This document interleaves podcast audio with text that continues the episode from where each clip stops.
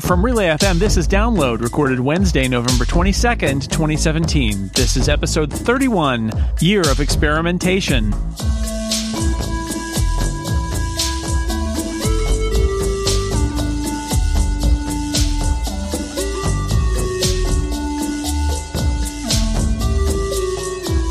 Welcome to Download, a weekly look at the most interesting stories in the world of technology and other stuff you care about. I am your host, Jason Snell, and I'm joined by two wonderful guests. This is Thanksgiving week in the United States, and so we are leaving the United States. Well, I'm not, and Stephen Hackett's not, but our guests are not from the United States. It's the non US edition of Download.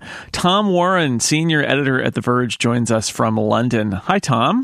Hello there. Thanks for being this, on. This is the International Download Podcast, essentially. It, it is the International Download Podcast, which is good because I'm not sure the FCC will allow this podcast to be downloaded at high speed in the uh, United States anymore. That's yeah, I, will be able to download it at super speed tomorrow, yeah, whenever it is. Ex- exactly right. Exactly right. It might already be tomorrow there. Who knows? Uh, Tomic is here from uh, from Ljubljana, Slovenia. He is the most renowned tech uh, journalist in all of Slovenia. Hi, Anže. Can you please can you please stop saying that? okay, I mean it's not true. It's uh, probably I don't really know, but as far as yeah, I'm concerned, yeah. you're number one with me. You're number one yeah. in my book.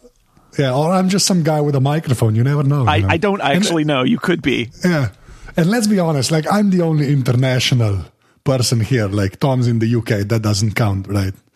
Oh, because like, well, America kind of began as England, right? Hmm. So you know. This is getting yeah. dangerous. Um, and I, I yeah, uh, Independence Day territory. I think the UK yeah. is getting more international all the time in some ways. Um, anyway, oh. or is it less? Oh. I don't know. Stephen Hackett is here. He's in Tennessee. Hi. I don't. What is happening? this is a whole whole situation we've stumbled into today. It's there, there are so many international norms we are violating right now, but it's okay because it's uh, we're just going to stuff ourselves with turkey and forget all about it tomorrow. That's right. Yeah. All right, let's get to it. The most interesting stories of this interestingly sort of slow news week. Uh, but there's interesting stuff. There's always interesting stuff happening as chosen by me and Stephen Hackett. Topic number one we have two people who know a lot about smartphones and the smartphone world at large here with us. The, uh, the, the, the stuff that's coming out in 2017 is basically out now. The flagships are all here. They're all pretty great. Um, and I wanted to check in with Tom and Anže about uh, sort of like this what's the lay of the land? We got iPhones, the S8, the OnePlus 5T, Essential, Pixel, LG V30, lots of flagship phones out there. What's the um, let's let's start with just a big broad overall question, which is what's the what's the overall state of affairs in smartphones these days? Is it is it uh, all pretty good and uh, and pretty, you know, just uh, just every, everything's great, or are there pro- are there problems? Are there glaring issues? What's the if you were looking back at at uh, 2017 and smartphones, um, Tom, what do you think? Uh, where are we now? Um, I don't want to say it's a mess, but it's it's not like great. I think it's it's essentially been a year of experimentation in terms of hardware, like trying to get the screen uh, bezel-less, so edge to edge. Um, and I think we've seen instead of seeing like great devices like we might have seen the year before, we, have seen some devices that have compromises. Um, and I think we've seen that on, on the Pixel 2 and the LG devices, the screens aren't quite aren't quite there. Um, and even obviously on the iPhone, you've got the notch and stuff. Even though it might not be a big deal, but it's still there's, there's compromises in all of these sort of different top end phones. Um, even the, the Essential phone has a massive like eye notch as well. Um, so yeah, I, if I looked back, I'd say it's usually pretty in, um, easy for us to be like, this is the best phone to buy and this is the one you should buy. But I think this year it's pretty difficult to do that. Um, so I think it's, it's kind of been a bit, a bit, of a weird year for smartphones. Yeah, I'll, I'll agree with that. And uh, like most of the flagships have something wrong with them. Like they fell on their face at, at, at least something they do. Like, you know, with the essential phone, uh, you, you have the camera, which is just weird how bad that is I've actually taken a couple of pictures. It's just, I don't understand that, how that can happen with the phone that got like a lot of stuff right, basically, but then the camera kind of, you know, lets it down. And then with the Pixel and the LGs, you, you, you, you just see it that, you know, LG can't really make an OLED screen that is, that is as good as the Samsung ones. So you have those things. And I just saw, uh, I haven't like tested it yet, but I really want to test the uh, Razer phone which apparently you know is, it does some like most of the stuff right, but then apparently the camera again is kind of crappy. Um, and then we also saw the apparently now normal one thousand dollar over here, a thousand and three hundred euros price tag, which is apparently a thing that is perfectly fine and makes sense, and it's just it's okay. Which I think that's the biggest thing. Just we just have like a thousand insert currency here phones now, which really wasn't the case before. Yeah, I think if you're if you're going for like the iPhone side of things, you've got to decide on sp- spending a thousand dollars or buying a phone that's got yeah, it's got wireless charging and stuff, but it's got a, a three year old design at this point. Um, so it's, it's, you, you're kind of you're kind of stuck there as well. Like there's no there's no perfect phone. I don't know whether that speaks to it being more of a competitive landscape this year, um, or just people like messing stuff up. Because I think the LG and, and the Pixel um, Pixel 2 XL, that, those displays are, are, from LG Display, and they they haven't been great. Um, and and then you've got like the One Plus, um, which does a lot of great stuff, but then the camera lets it down, and like you were saying, the Essential phone as well. So it's it's it's, it's a really I don't know, it's a really hard time to be. Just, you know, with family members, especially I guess especially in the US at Thanksgiving, they'll come up and be like, "What's the best laptop?" or "What's the best phone?" And there's no like really real easy answer for the phone side at the moment. I mean, to I think you made a good point earlier, Tom, about how uh, this is a year where there was some, some ambition and some striving to do some new things in the phone market, and this is the result. Mm-hmm. But I mean, that that's sort of the decision, right? Is this could have been a boring year where everybody just sort of released another version of exactly what they released last year, and instead it feels like everybody's, you know, they want to push into these new areas, but this is the price, which is they're all not quite right, but at least yeah. they're interesting. I mean, they've got that going for it. But you're right. What do you say in the end? It's like okay, there are these really expensive expensive. The iPhone 10 is is great, uh, and people ask me, "Oh, how about the iPhone 10?" I said, "It's great. It's really expensive. I don't know if you really want it." My wife bought an iPhone 8. My mom wants an iPhone 8. They don't want the iPhone 10, even though it's really good because it's kind of weird and different and expensive. So why not get something less? What um, phones are you guys using? So you're obviously using the iPhone 10. Oh yeah, I'm still on the Nexus 6P because I just can't decide what to upgrade to. Uh, the the V uh, the LG V30 is coming, I think, like in a couple of weeks. So uh, I've had my hands on it before, but I'll, I'll will be able to buy it over here. I'm actually looking at that because of the second camera, which has a wide angle lens, which that's intriguing to me. But you know, it's like compromise because I the portrait mode I just can't get really I can't really get behind that because even like my Nexus 6P, which is like two years old now or something, I, I don't even know anymore. like it, it, had some sort of portrait mode, and I thought like when the iPhone came out, the iPhones is going to be way better. And then I tested the iPhone. It's like it is better, but it's not perfect. And I just somehow assumed like one of the phones is going to get it right, and the blurring is going to be, you know, it's just going to work at some point, and it kind of doesn't, at least in my experience. So yeah, I, I don't know. Yeah as I say, the LG's also got the quad DAC in it as well. So if you're if you're someone who you know is listening on the headphones and really care, like an audiophile, if you really care about um, the way music works, then it's pretty good on the LG V30. Yeah, but then the front facing camera's crap. Like I, yeah, it just it's yeah a lot of misses this year basically. But are we all on board with the you know the the, the screen has to be the entire front uh, side of the phone? Is that like we're just gonna let that go and that's the direction we're all going in, or is something like the Razer phone at least more interesting than the others because it has like a couple of decent front-facing speakers? I just don't want to give up on the front-facing speakers, basically. And with the notch and the essential phone, that's apparently where we're going. But are we all okay with that? They're just like I'm putting that question out there. Um, well, in terms of so I use the iPhone 10, and um, I think I like the way that Apple's done it, just in in the pure software side of things. So so they've obviously gone to the whole gesture um, idea, which obviously WebOS have done before. Um, it's not it's not exactly new, but it's just I feel like that's probably the way that most phones are going to go now. Um, obviously, Apple always has an influence on any market it enters anyway, um, but I feel like I'd like to see the Android phones do that and take more advantage of the gestures. Um, if that's one thing I find whenever I use like an Android phone, I think, oh, I'm going to switch full time to Android. Is the gestures like I don't ha- like having to use the back button and stuff like that. It, I'm really sort of used to, like um, using these gestures just to flick back in an app. Um, and I know there's like some people prefer the back buttons; it's dedicated, and iOS's back button, the, the software one's are a little bit strange.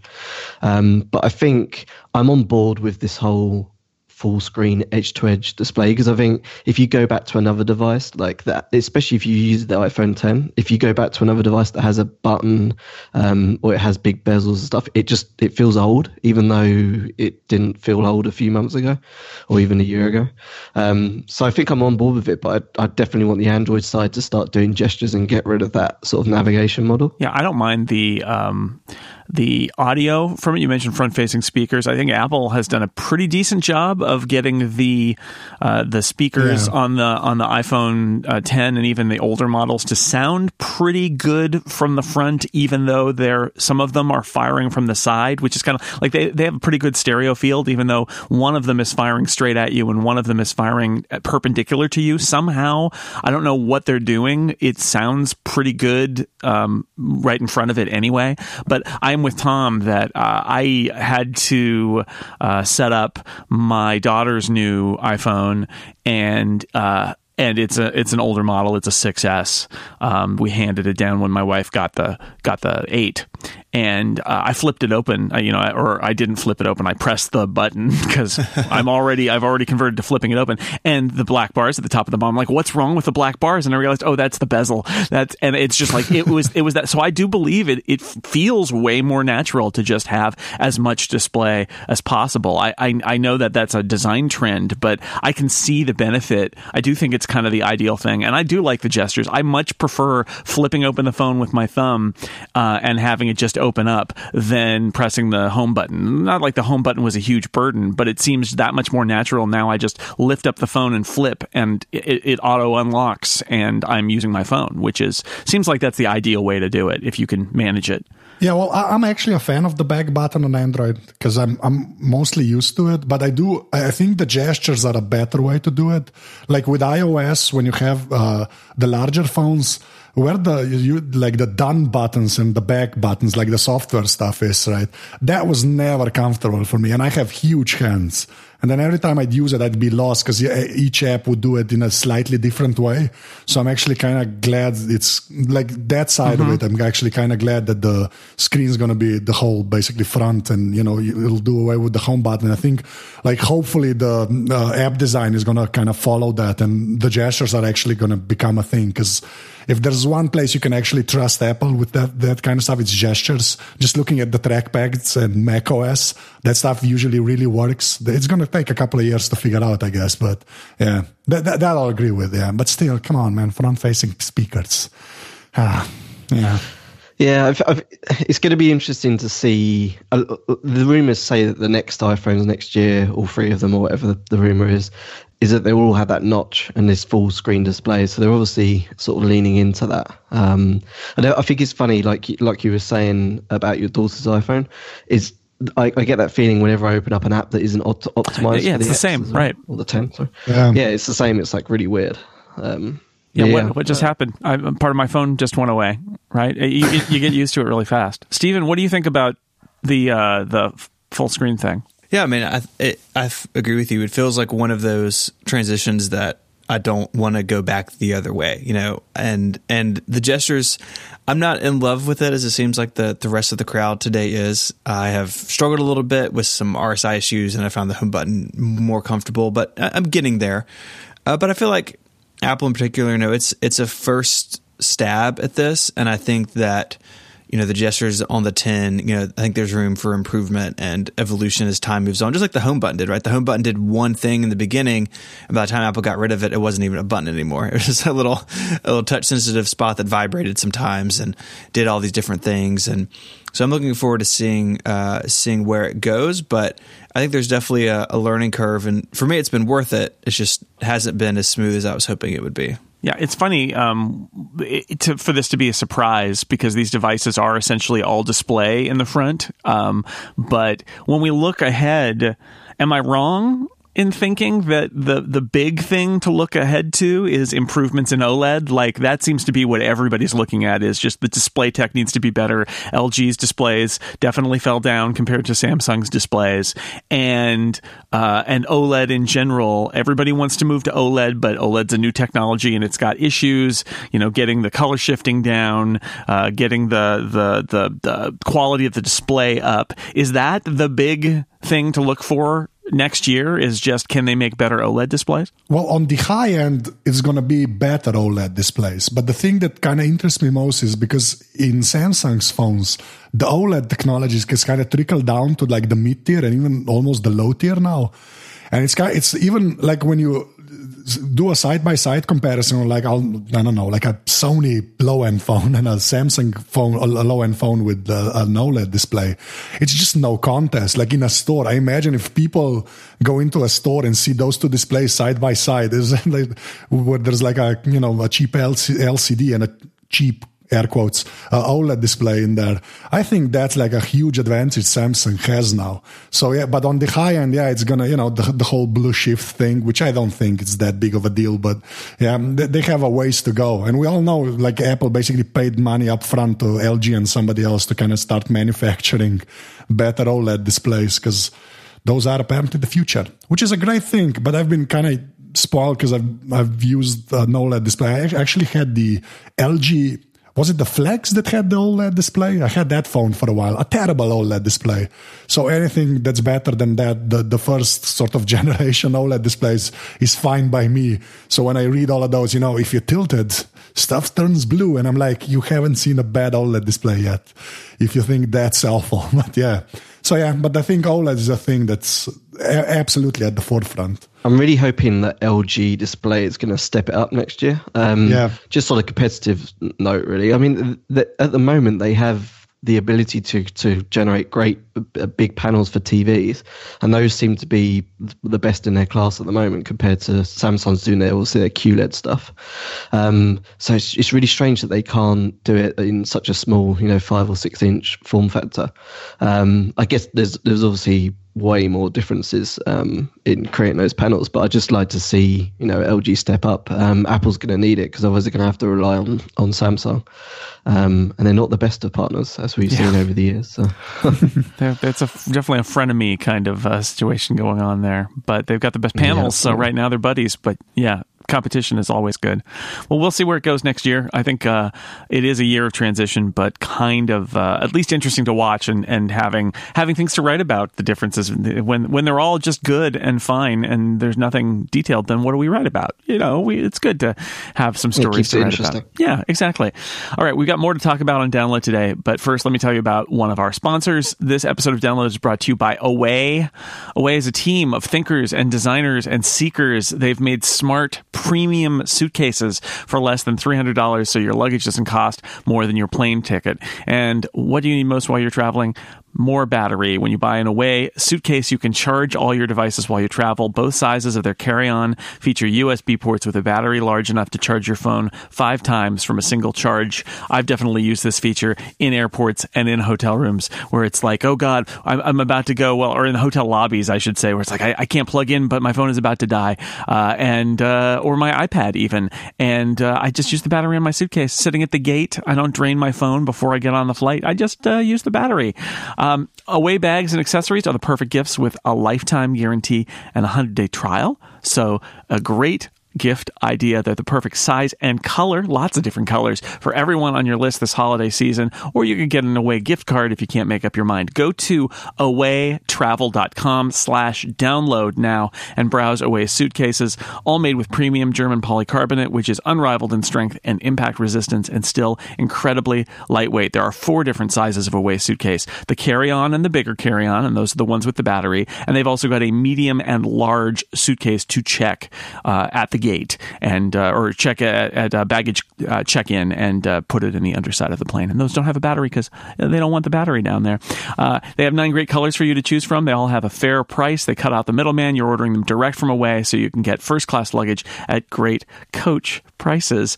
Away suitcases have a patent pending compression system. Great if you're an overpacker. Four 360 degree spinner wheels. They are compliant with all major U.S. airlines and maximize the amount you can pack. They've even got a TSA combination lock built in and a really nice removable, washable laundry bag. So while you're staying somewhere, you can stuff your stinky clothes in the bag instead of like having them scattered out on the floor or putting them next to your clean clothes. Anyway, there's a lifetime guarantee. If anything breaks in your away suitcase, they will fix or replace it for life and a 100 day tri- trial with no questions asked in terms of a return policy and free shipping on any order in the United States. So much for being an international episode. I, there's an, a, a, United States deal. Um, go to awaytravel.com slash download. Use the code download at checkout. You'll get $20 off any of their suitcases. Awaytravel.com slash download. Use the code download for $20 off. Thank you to Away for their support of this show and all of Relay FM. Charged my iPad in the Chicago airport with that Away suitcase not uh, a month ago. Very nice. All right, let's move on and talk about the world and not America. Again, we have our two non US guests here. Um, and I thought it might be interesting to, to get their perspective on when we're talking about technology, what the U.S. bias is. I know I talk to a lot of people from other countries who say things about localization. Anže will always stop me and talk about the lack of Slovenian localization in iOS, for example. I see I brought it up, Anže, so you didn't have to. Um, I, I hear from a lot of people about Amazon. A lot of times we cover Amazon stories, and Amazon is often in a very limited number of countries doing things like the uh, the Echo um, or their video offering. Uh, Netflix is almost everywhere. Google is in a lot, of, an awful lot of places. But um, I, I thought I would start there as as observers outside the U.S., what are the big things that come up in terms of uh, American sort of tech coverage, assuming everybody's an American when they're not? Anže? Well, yeah, just the sort of uh, maybe the ubiquity of Amazon. I think is something that's you you guys just don't see really. that Amazon is such a big deal, especially say in tech circles, I guess, because I don't know because I listen to you guys all the time, so maybe I'm biased the other way. But yeah, so, so Amazon's you you got you just sort of yeah, you know, Amazon did this and Amazon did that, and it kind of feels like if you show an American maybe like like the Amazon product page, the stuff they make, even the hardware, maybe then Apple's uh, site, the, you know, it'd be sort of you'd get this impression that it's sort of they're in the same ballpark. That's an American reference. Uh, in the same mm-hmm. ballpark as companies, sort of. You know, they they all sell hardware. They the Amazon has tablets, and then you know um, uh, Apple has tablets and computers and stuff. But yeah, the, but over here it's kind of the way I shop at Amazon is I'll usually go to the UK uh, Amazon's uh, uh, store. And then I'll see how much it costs there and what the conversion rate for the pound is which Brexit kind of helped in a way. Sorry to say that. so I'll search for that, and then that's the first thing. I'll see the conversion rate, and then the second thing I need to be kind of careful about is um, do they actually ship to Slovenia? Because some like some articles will ship to Slovenia and some won't. And then when that fails, I'll go to the German uh, Amazon store, which that's the only uh, store where Uh, Amazon has kind of even tr- acknowledged that the rest of the Europe exists because you can actually change the language now, which is amazing because it all used to be in German, and I took four years of German in high school. I can't speak a word, so now I can. I, I actually have the website opened up, so you can switch the language to English, and then the Netherlands, and then Polish, Turkish, and Czech, and that's pretty much it. But as long as English is there, I, am fine. But even from Germany, they won't send everything. Even if it's fulfilled by Amazon, they won't send everything to Slovenia. Even though we're all part of the EU. Again, sorry, Tom, Brexit. But like I think that's one of those things where it kind of you know it kind of irks me just on that level because you guys just say oh I'll get it on Amazon. I'm like well I probably can get toilet paper shipped sometimes. It depends on the brand, honestly. But and then the other thing that um, that is is sort of I won't go into the iOS Slovenian language thing, but just uh, just no. But uh, um, uh, the, anything that has to do with speech recognition or speech patterns or anything like that, I think in America and even in the UK, it just gets covered as sort of a matter of fact.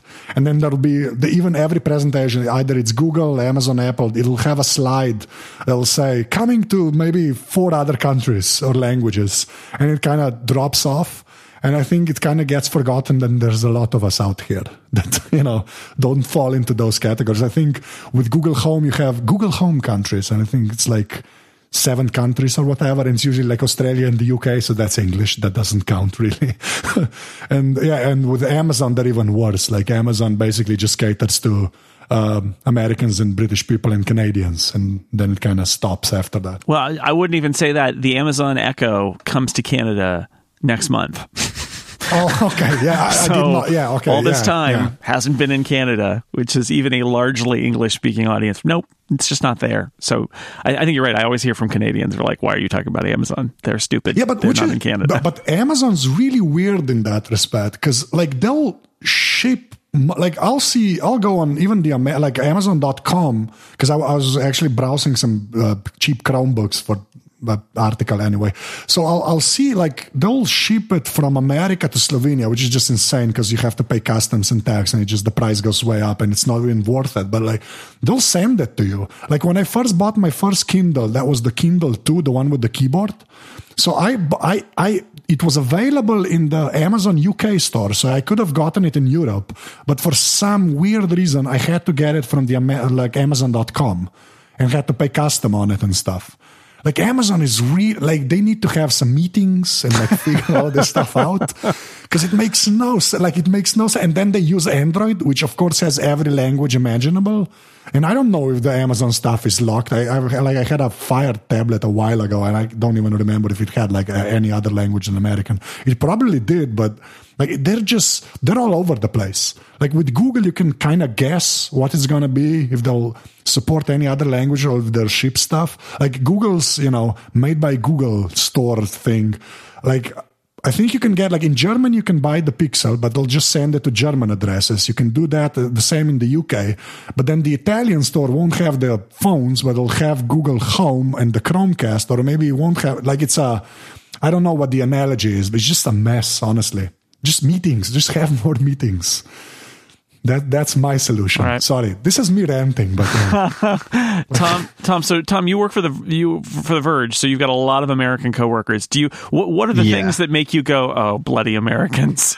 like, oh, there's many, um, but the the I'd say the main one that I notice um, is iMessage. Is that it's it's a massive thing in America and it matters to many people. But I think I don't know about Anže, but across Europe it really doesn't matter that much. Um, Yeah, I found, yeah. especially in the UK, like most people are using WhatsApp or some other messenger, um, but definitely not iMessage.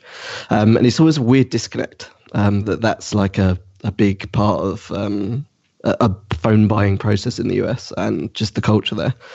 Um, so that's always a weird one. Um, but I, I mean, I guess Britain and the UK and London in particular is like almost an extension of America these days um, in terms of the products that come here and all that sort of stuff. So the only thing that we can really get annoyed about is if the products don't come here on time because they're usually like a, a couple of weeks later or some months later.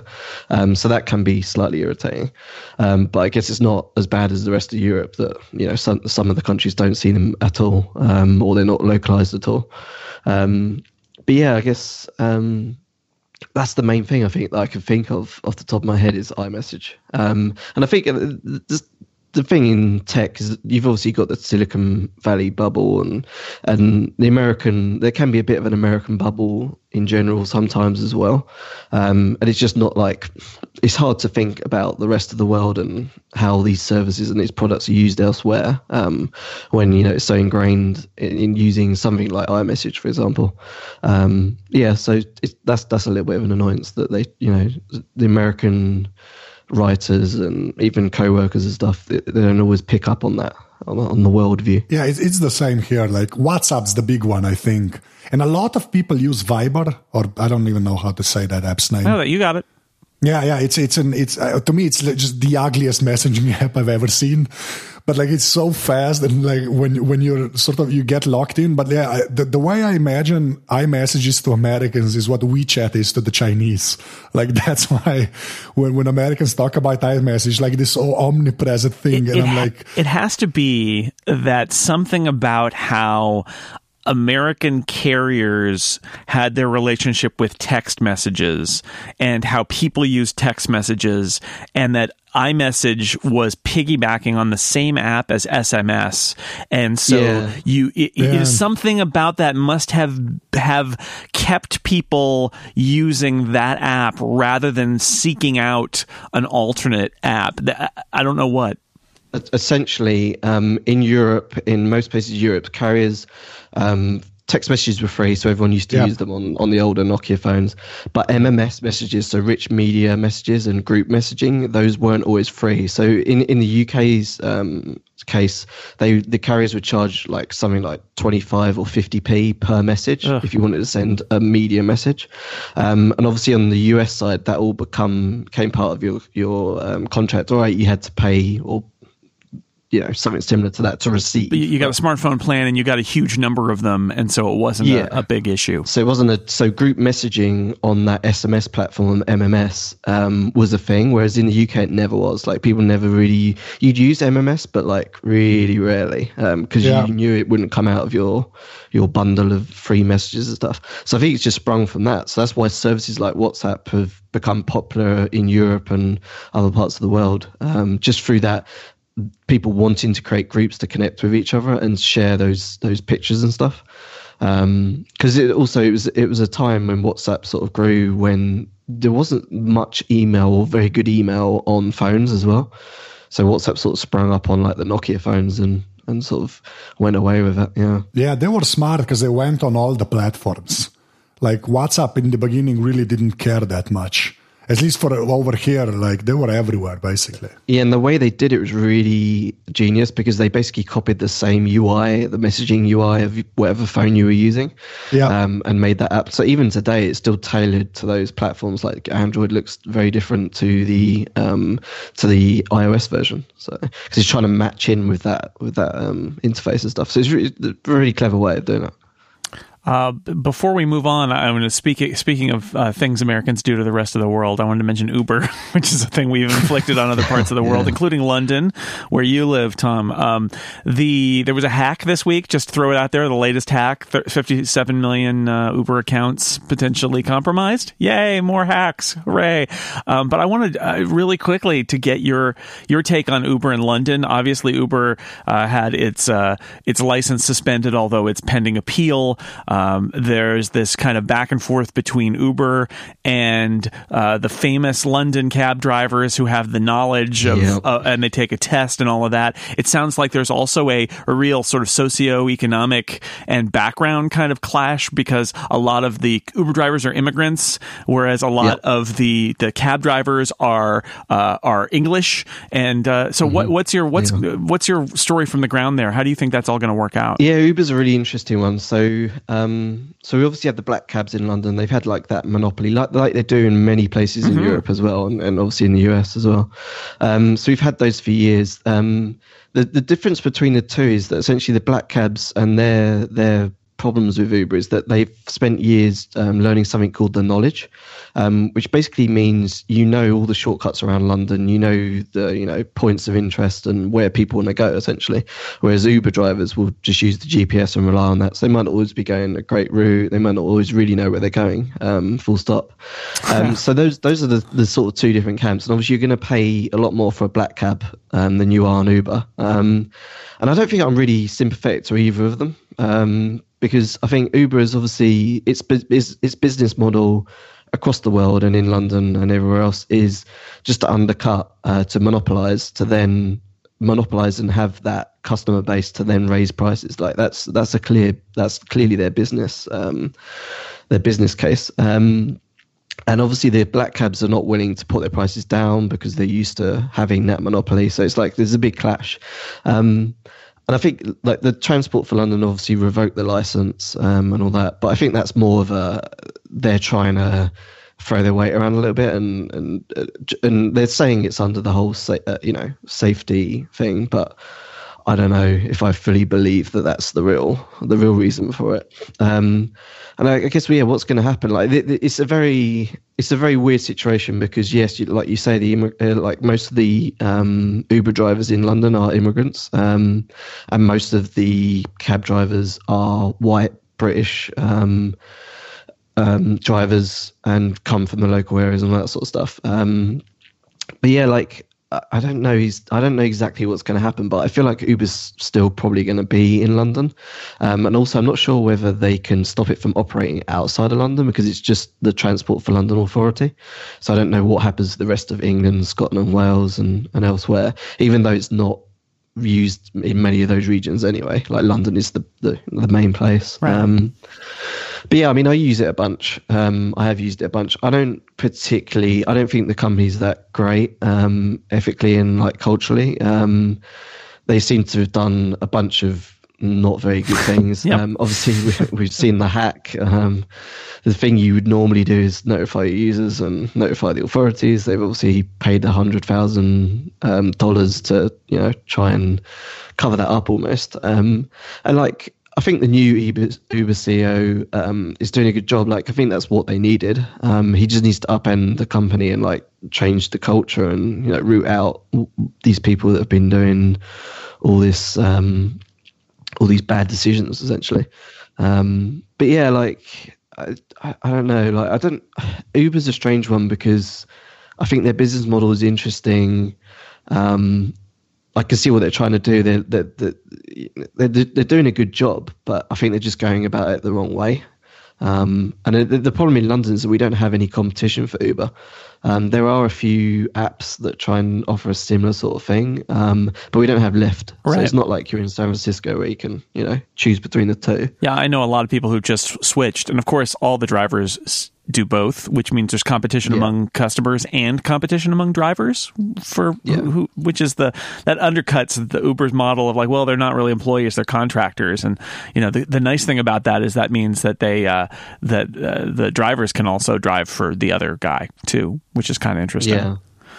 I think Uber has like a lot of benefits. Like it's it's great if I want my daughter or my girlfriend to um, to jump in a uh, in a car and go somewhere and I know I can track them and that sort of stuff. Like for a safety thing, like in London, it's it's it's like you know it's a gate it's a good thing for that. Um, but yeah, like I, I I just question their business model a little yeah. bit. Well, we'll see. I, am with you. Everything I've read about the London situation, it seems very much like the first stories were cataclysmic. Like, oh, Uber, uh, Uber lost its license, so it's going to be out of London. And then everything I've read since then is, or they're just negotiating and they'll make it work yeah. somehow. I'm sure they'll stay. yeah, like, I, I can't imagine. But. Yeah, I was I was there last week, and I, you know, they're they're still operating. Oh, yeah. So you know, yeah, they, yeah. They, they, there's too much money to be made there. They'll do what they need to do, I suppose, to stay as well. Um, let's. Uh, I have one more topic, of course, and a, and a wacky story to talk about too. But uh, before we do that, let me take another break and tell you about our other sponsor. This episode of Download is brought to you by Simple Contacts. If you wear contact lenses, please listen to this message. Simple Contacts is the easy way to renew your contact lens prescription online. You can complete their online self-guided vision test in less than five minutes. You don't have to leave your house house, no more doctor's offices or waiting rooms. Now, this is not a replacement for your periodic full eye health exam, but your vision test will be reviewed by licensed ophthalmologists. The idea here is you can get a, uh, a an easy renewal of that prescription and get more contacts. They offer all the lens brands you love. There are options for astigmatism, multifocal lenses, colored lenses, and more. You'll be able to order exactly what you need. I have very weird lenses, and they totally had them, and it wasn't a big deal at all. Um, just wherever, right from from your uh, phone whenever you want. The vision test is $30. Just for comparison, an appointment without insurance could cost you over $150. The expiring HSA dollars can be used by the end of the year if you have an HSA. Now, Stephen, uh, I believe you ordered some simple contacts. I have. It's great. You uh, just open up the app and it uses. Uh, the camera and, and, you kind of set your phone up. I set up on a nightstand and did the vision test wearing my contacts so they could confirm that my prescription was right. I feel like I could trust it because I know there's a human being on the other end of it that's going to to verify that it's correct. And uh, got the verification, ordered the contacts I wanted, they carry the brand I want, and uh, they were at my doorstep a few days later. Thumbs up. Yeah. So it, wa- rather than if your uh, if your vision is stable, uh, you don't necessarily need to pay to go through that whole process again just to get another set of contact lenses. And you can get thirty dollars off those contact lenses by going to simplecontacts.com slash download and entering download at checkout. That's simplecontacts.com slash download and use download for thirty dollars off. Thank you to Simple Contacts for sponsoring this show and also giving uh, contacts to Stephen Hackett. He can see things. It's good. It's good to see things. Um, now, time for the story you might have missed, a story that may have flown under your radar, but might be worth mentioning. Are you worried about how much water you may be wasting, how much water you're using? I live in California. We have a drought all the time. Absolutely. Uh, I am watching the clock when I'm in the shower or when my daughter is in the shower forever because she's a teenager and she doesn't understand that we're in a drought.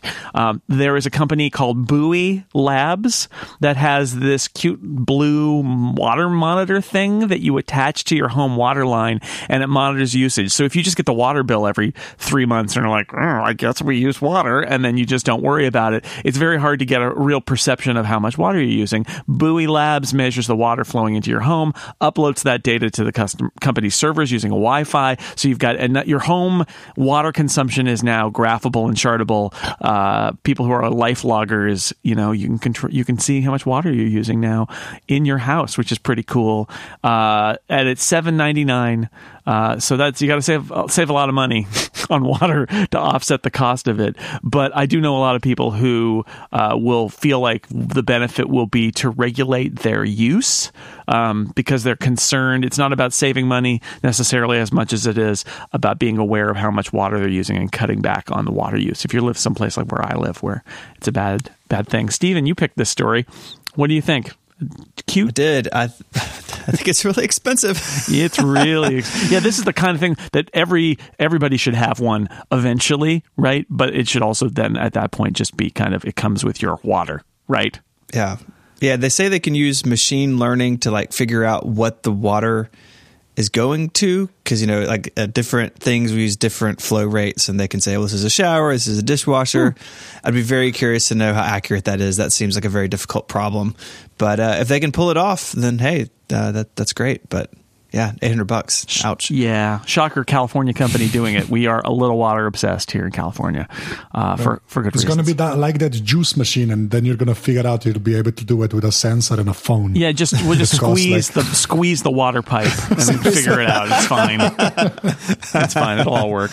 Um, our last topic for this episode, uh, we so Thanksgiving in the United States is traditionally the start of the holiday season, and that means the shopping season. Now, um, I say traditionally because at this point, I feel like the holiday season starts. I don't know the end of July. I mean, it just keeps creeping further and further back. But this is the official start.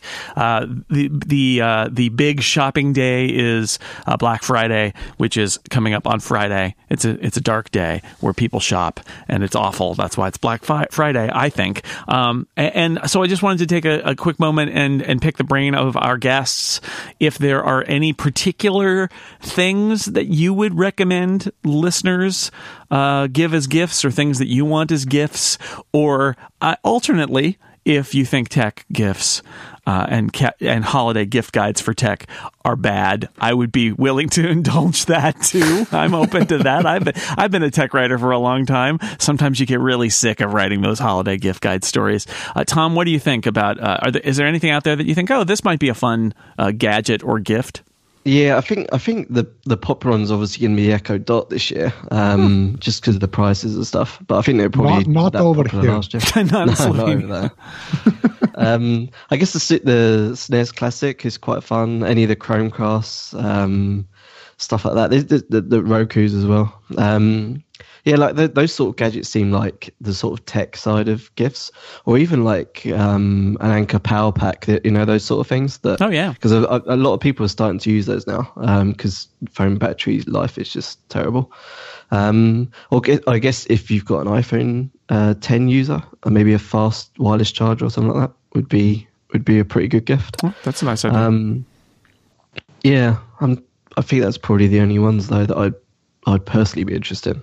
Yeah. Yeah, I don't think tech gifts are necessarily as bad as uh, like giving somebody. When I was a kid, my parents would. Uh, when I was a teenager, my parents would try to give me like a like a like an album, like a CD or a tape, and it was like, oh Yeah. boy, parents t- trying to give me an album that is not ever going to go well. That's like, well, you, you know, this is modern music. No, it's it is, but it's nothing I like. Like it's a bad idea. Or getting socks or a sweater. Tech gifts are like a, a cut above that. Usually, but yeah, I can imagine most kids just want like I don't know, like some credit for the Yeah, app store. mhm, that's like that. yeah. My son would pretty much take uh, all of his gifts in Steam credit or App Store credit, and he'd be happy with that.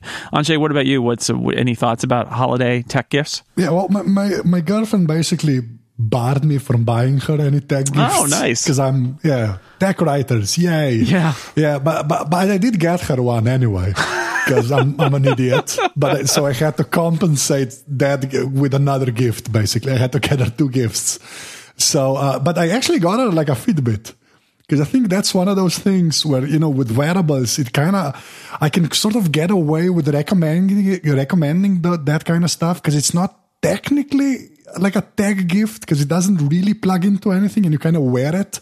So you, there's a sort of a fashion element there. That's like I think that's how the Apple Watch kind of works. You know, you can kind of pretend that it's a like a fashion accessory, but it still plugs in at some point. Well, it doesn't plug in, but you still need to charge it. So yeah, I think like the, some some sports tracker thing. I think is it's, it's a big deal uh, now. And yeah, like Tom said, like a Chromecast. I think that's also great as far as tech goes because it's like inexpensive and it's awesome. Uh, uh, like I, I'm a very much a believer in the Chromecast thing because I have a smart TV and I, I just use the Chromecast all the time. so I'm trying to just get people to do that, uh, basically. And uh, and then I'll say it, but like maybe tablets, like just any kind of tablet now, because even the Android ones, which are still terrible, but I think they're not as terrible if you get a decent one where it won't ruin the experience for the person. And then maybe they'll see that they need an iPad. I think that's the gateway, the gateway thing to an, an actually a good tablet. I don't know. There's some you know ASUS ones where you kind of can give it to a parent or a grandparent, and they'll they'll be they'll be able to manage. Honestly, but yeah, I think like tech gifts, we're we're the only idiot, idiots that basically do that. I think normal people just buy normal stuff. Yeah. But I I have a It feels like this year that the tech gifts or like the gadgets aren't like they're basically the same as last year. Like there's no like killer tech gift this year um, because it's it seems like we're recommending the same stuff that Yeah. we probably would have done a year ago, right? Which is Yeah. which is interesting. Did, did that R two D two come out this year? Or, I mean, there's like because there was the BB eight a couple of years Oh, ago, yeah. and there's like I think an R two D two this year or something. But that's yeah, there, there'll be a Furby will- of the year, right? There's always a Furby. I, I will say though, like I think you can get somebody a phone now, which didn't use like a phone that where they won't hate phones from you know a phone that costs maybe 200 euros or dollars right? That's an expensive gift i get that. But before you couldn't really buy somebody a phone as a christmas yeah, uh, uh, unless you spent you know like a good chunk of money right? But now on the android side you'd get like a i don't know like a motorola g5 like which is a decent phone for somebody that just wants a smartphone that works. And you can pay like below like 200 euros for that. And i think that's kind of new. Because you can actually if you know somebody that has a really crappy phone you can get them a less crappy phone that kind of is above the you know minimum requirements for a smartphone. And i think that wasn't the case before like before you needed to spend like 800 euros or 700 euros for a flagship basically. And that's just insane. I don't know like what your households are like but that seems insane to me as a christmas present. But you know 150 euros 200 euros for a phone that doesn't really really really suck it just kind of sucks. That that's that that's new this year and maybe that started last year but yeah. I'll uh, throw out one, which is the uh, the Kindle Paperwhite. If you're in a country Yeah. where you can get a Kindle and there's a Kindle store, and you've got somebody who doesn't have a tablet and it seems resistant to that but reads, um, I, I'm still a believer. I have a Kindle. I have many Kindles, but let's just say I have one Kindle, and uh, and uh, you know I, I love it. And the Kindle Paperwhite is uh, ninety dollars. It will probably be dramatically discounted in a few days. At some point, that happens, and it's really good. It's not their high end one, but it doesn't matter. It's really good. It lights itself. The screen is nice. Nice, high resolution, and uh, it's super easy to buy and read books on it. And that's that's a fun gift if you've got somebody who's a reader and is not super into tech. I think it's easy enough to use that they would. Uh, it's you know got a touch screen that they would uh, they would get into it. I have one question for Anže about his girlfriend, which is: is she somebody who's already um, already a fairly like active fit person because the danger Yes. in getting her a Fitbit would be if you were saying you need to get off the couch. no, no, yeah, no, no. She she's a very active person. Okay, so it's like So measure I- the I thing knew- you're already doing. I'm not saying anything, just measure. It's fine. It's No, no, she actually appreciated it. She's been using it and, and she likes it. So, and I did get her the uh, the names, the Fitbit names. See, I'm not gonna remember now, but it's the one that just has the five LEDs because she doesn't want anything with a screen and a GPS thing in it. Ah. so it's just non-tech. She wanted it's something. just a simple Yeah. band. Hmm. Yeah, yeah, basically the same. Yeah, that she wanted one, one like oh, she she expressed it like a half a year ago that if she ever would wear one of those, no screen, no GPS, just maybe a step counter, and when she goes on the bike and stuff like that, and that's what I got, and she seems happy with it. So I I, I survived basically. That's what I'm saying. Congratulations. So yeah, I think that's Thank the you. Fitbit Flex. Maybe. yes, yes, the flex Just has the yes, five dots on it. Yes, All yes, right. that's the one. Okay, that's good. I suspect, Stephen, that we're going to be talking about holiday gifts some more in the next month because what else are we going to be talking about? It's the, It's inevitable. It's spend, and in fact, that's what to look out for in the week ahead, i- i- especially in the United States. Spend, spend, spend. There'll be lots of savings that aren't savings. We're going to have to get somebody from the Wirecutter back on to tell you, no, those deals aren't good deals because they're not almost ever. J- Jason, j- just let me say, just so you know how how far along the whole uh, globalization of the world is, we now have Black Friday, basically. Yeah, you have Black Friday, even though you don't have Thanksgiving. You have Black Friday. Well, I'm, I'm, Basically, I apologize for all of America. We're really sorry. and Cyber Monday. And Cyber Monday. Wow, And- that's the best yeah, day of the and the- year, Cyber Monday. It's when all the cybers come out on Monday. Yeah, We we, And we the followed world- the, the tradition um, in ASDA, which I, f- I believe is, is owned by Walmart actually as well. Um, we followed the tradition of doing Black Friday, and I think they've kind of stopped doing it this year because people like the Walmart people um, would go and beat each other up over Oh yeah, TV. yeah. Though that'll that'll totally happen. They, s- they kind of stopped doing It's that, not good. but- It's it's not the the the consumer violence is very bad. All right, uh, that brings us scary to the end of this edition of Download. Anže Tomić, where can people find the stuff that you do? I, I have a English feed for my uh, podcast, which is at stormingmortal.com, and I'm also on Twitter, which Jason's going to say my handle because he likes saying it. Atomic XX. Exactly. Yeah, which makes sense when you l- look at my name and last name. I, It- it I does. Feel the need, feel the need to explain that every time. But yeah, that's pretty much it. Yeah. Uh, Tom, where can people find the stuff you do? Uh, so I'm obviously at The Verge, so TheVerge.com. Um, I'm also on Twitter, um, which is just Tom Warren, Yeah, all one word. Very nice. You got your name on Twitter. it's pretty good. Pretty sweet. And uh, Stephen Hackett, thank you very much as always. You bet. Have a good Thanksgiving. Yeah, you too. Turkeys. I'm going to eat some turkey. So take that. Uh, and I have been your host, Jason Snell. I will be eating turkey. And then I will see you next week. And until then, we will be eating turkey and also watching the headlines so you won't have to. Bye, everybody. Bye. Bye bye.